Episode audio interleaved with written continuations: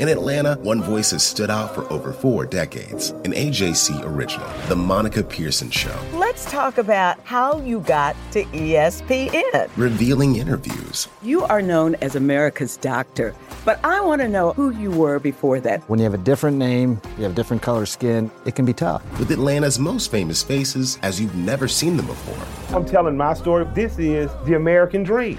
The Monica Pearson Show, streaming now on A J C dot com.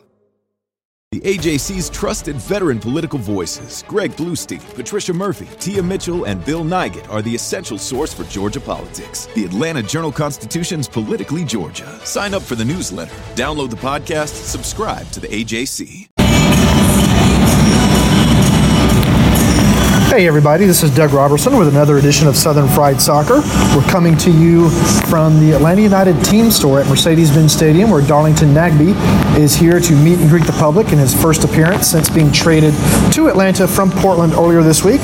I'm joined by Jason Longshore of ninety-two point nine and Soccer Down Here. Jason, how you doing? Doing well, doing well. Didn't expect uh, we'd have a big greeting like this for um, Darlington Nagbe. I mean, this is awesome. How many people do you think were here?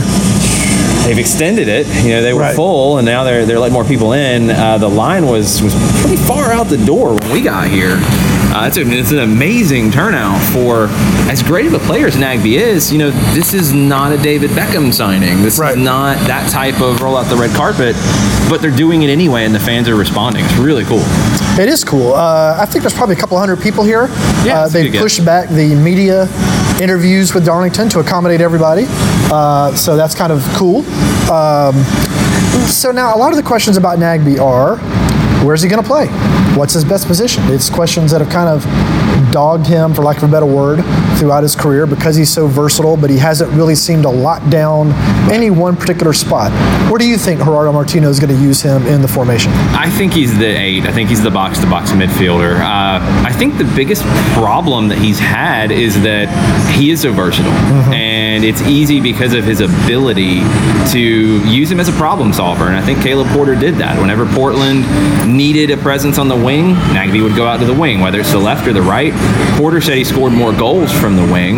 Here, that's not his job. His job is to link play, and I think adding that element, both dribbling and passing, you know, this is a guy who was the best passer in the league last year among regular players, ninety-two percent. He doesn't turn the ball over. He doesn't score and assist a lot. He doesn't need to here. It's more about all the play and the build-up. He's the, the old-school point guard that's not expected to fill up the bucket and score a bunch of points. That's the type of role he's going to have here. He's John Stockton without the short shorts. Yes, hopefully. Yes, very much so, hopefully. Oh, that could be a new fashion thing for M L S, selling short shorts. There you go. Uh, Jason, you should wear short shorts. No, no, I'm going to skip that one. Um, I think he's going to be... in between, I think he's going to play in between Carmona or Luanovitz, whoever is the defensive midfielder, or maybe even Gosling, uh, depending sure. upon how much playing time he gets, and Almiron. Yeah, uh, that's the role I'm thinking. I think it, I think they'll still do the four two three one. Yeah. Um, I think maybe you might see a little more three five two uh, next season, which Martino used a little bit more toward the end of the season, yeah. particularly when they were chasing results uh, late in games. Uh, adding um, Escobar, they could play the three five two if yeah. they want to, with Parkhurst in the middle, Escobar on the right, Perez on the left, push Garza up into a, a wide midfielder type of a role. Um, it's going to be interesting to see what's going to happen. Yeah, you start playing with the numbers and the formations. I think on a regular basis, going to three in the back is tricky because of the other pieces in the team. I think in the back you can do it. With your defensive midfield, you can do it. Beyond that, you're going to be leaving somebody out when you go to that form, like a three four three or a three five two. I think they're the most dangerous and most balanced playing the four two three one. I think that'll be the base. That's been Martino's M O since his career started as a manager. Marcelo Bielsa, his mentor, is a three four three guy. That's the big difference. Martino's a four three three guy, and he's been that way really everywhere. Do you see variations and wrinkles? Absolutely. Could it look like a four one four one at times with Nagbe up high in the formation next to Almiron? Yeah. If you have an injury, if you have to change things up, could he slot out wide? Mm-hmm. Yeah. Could Almiron drop into that eight role? Yes. He is where he played for Lanús in Argentina. So you now have another player that's very versatile. And when Tata Martino sees a matchup that he likes, moving him out to the wing, if he likes the one v one matchup that Nagbe might have, you're going to see that at times. That's that's what this brings to the table. And Escobar, too. Mm-hmm. As you said, he can play in the middle mm-hmm. as well as outside. So you have a team that has gotten better and even more versatile than they were. Which players do you think this is going to impact their playing time currently on Atlanta United?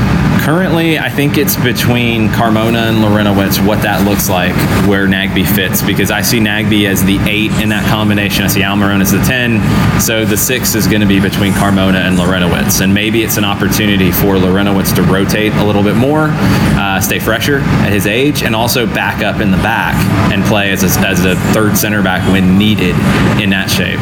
I think that's probably the biggest one right now. Now, there's other questions about other moves that might happen, and we know the hashtag Barco watch and all that going on, and that's going to have an impact if it happens, because somebody's going to fill the left wing. Right. And we don't know who that's going to be yet. Is it Barco? Is it Yamil Assad? Is it somebody else? We don't know. There's a lot of questions about what it, what the final shape looks like, but I think directly Nagbe impacts the, the central midfield. I'm curious about how it affects Julian Gressel's playing time. Also, there's not really a spot for him. Yeah. But we thought that last year, and he kept being put in the starting lineup in various spots. It keeps him from starting on a regular basis. It keeps him from being maybe your first choice at any position. But Julian will probably be your first choice off the bench in a lot of positions. And that was the original idea for him, and he ended up seeing a lot of minutes last year because of opportunity and because of his performance. I think you'll see that again. And now we both thought that Andrew Carlton might get about one thousand minutes next season. What do you think about that now? I think with the U S L team in the mix, that's really the biggest change for that. You know, maybe if it's five hundred minutes at M L S and like two thousand or twenty-five hundred at U S L, that's where you want it to be. He's going to see the bulk of his time over there. And it changes the, I think, the conversation you have with him going into the season is here with the first team, it would be competing, earning time, making an impact in your limited minutes. U S L, it's going to be being the man. And there's going to be expectations on him and Chris Gosling and I think Miles Robinson and I think Brandon Vasquez as well. I think he's going to see a lot of time over there. It's going to be when you go there and you're playing with, with Gwinnett, you have to perform. And that's, I like that situation. I think that's even a better role from a development standpoint than seeing ten minutes here and five minutes here. Going over there and being expected to carry the team in ninety-minute matches, it's very important for, for development. Any other moves around M L S impress you so far? Uh, I like what L A F C is doing at center mm-hmm. back. I like mm-hmm. Zimmerman and Simone. I think that's a, a good pairing. Um, to think of some others off the top of my head. I'm a little confused by their designated player signings, though. I thought they would go bigger. I like Rossi. I think he's a good good pickup as a nineteen-year-old Uruguayan. I don't know about the Portuguese guy they're looking at because he hasn't broken in at Sporting yet, so I wonder what his level is really going to be. I've been surprised to see teams go back to Scandinavia yeah. for some of these signings. Yeah. You know, if, if it was me and I heard what Ariel Holland said at Independiente, that they needed to sell two or three players to get right financially, there's about five or six players in that squad that would be great fits in M L S, and that's where I'd be doing my shopping. It is interesting. Uh, there have been some good players coming over from Scandinavia, but none that I think have been quite as impactful as those from South America, at least recently. Mm-mm. I think the I think the markets in South America, I mean, we're seeing it with the talk about Barco. We're seeing it with potential options on young players at Newell's. A young guy like